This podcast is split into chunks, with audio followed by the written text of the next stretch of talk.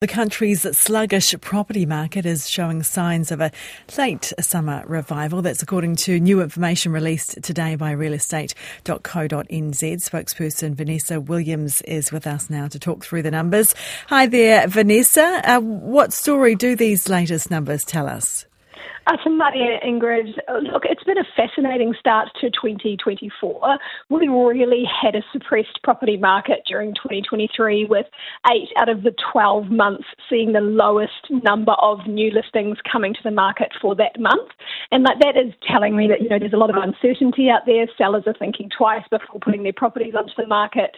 However, this February, we have seen a 44% jump year on year in those new listings. So sellers are certainly coming back to the market. Now, just I'll just caveat that with last February was the lowest we had seen on record, so we're coming off a very low base, but still a really strong start to 2024, especially sellers coming to the market. What about the number of buyers looking? Yeah, and that has also risen in equal parts as well. So we have seen about a 10% increase in the number of people searching on our platform, but they're not only searching, they're really engaging with those listings. So they are saving properties, they're inquiring with real estate agents right across the motu.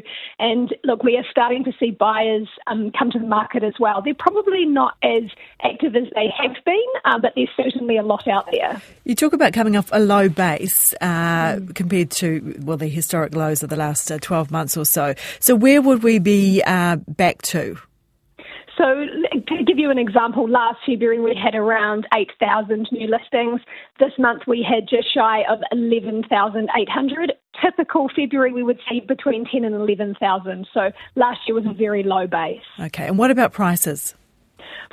Have remained really stable, and, and that's quite interesting, right? Because typically, when you see um, a big injection of supply, um, potentially buyers, but taking their time to transact, you know, you, you think prices might shift. However, what we have seen is it's been really consistent for about the last 12 to 14 months, and then around that 880 to 900 thousand dollar mark, and that's nationally.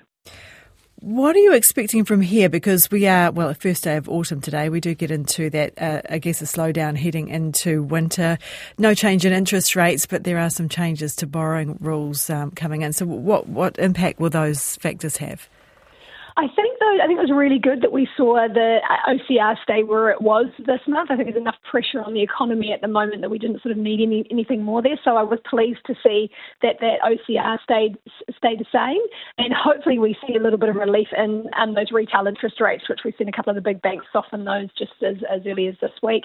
I think that we had, given that we had such a suppressed property market last year, I do think we're going to continue to see a volume of activity. I don't think it will be the frenzy that we saw of 2020 and 2021, which, to be honest, isn't a sustainable market anyway. So I think it's going to be a good market to transact in this year. There's, there'll be enough happening, but not not frantic. Just finally, Vanessa, what about regional differences? Any anomalies? Any standout areas?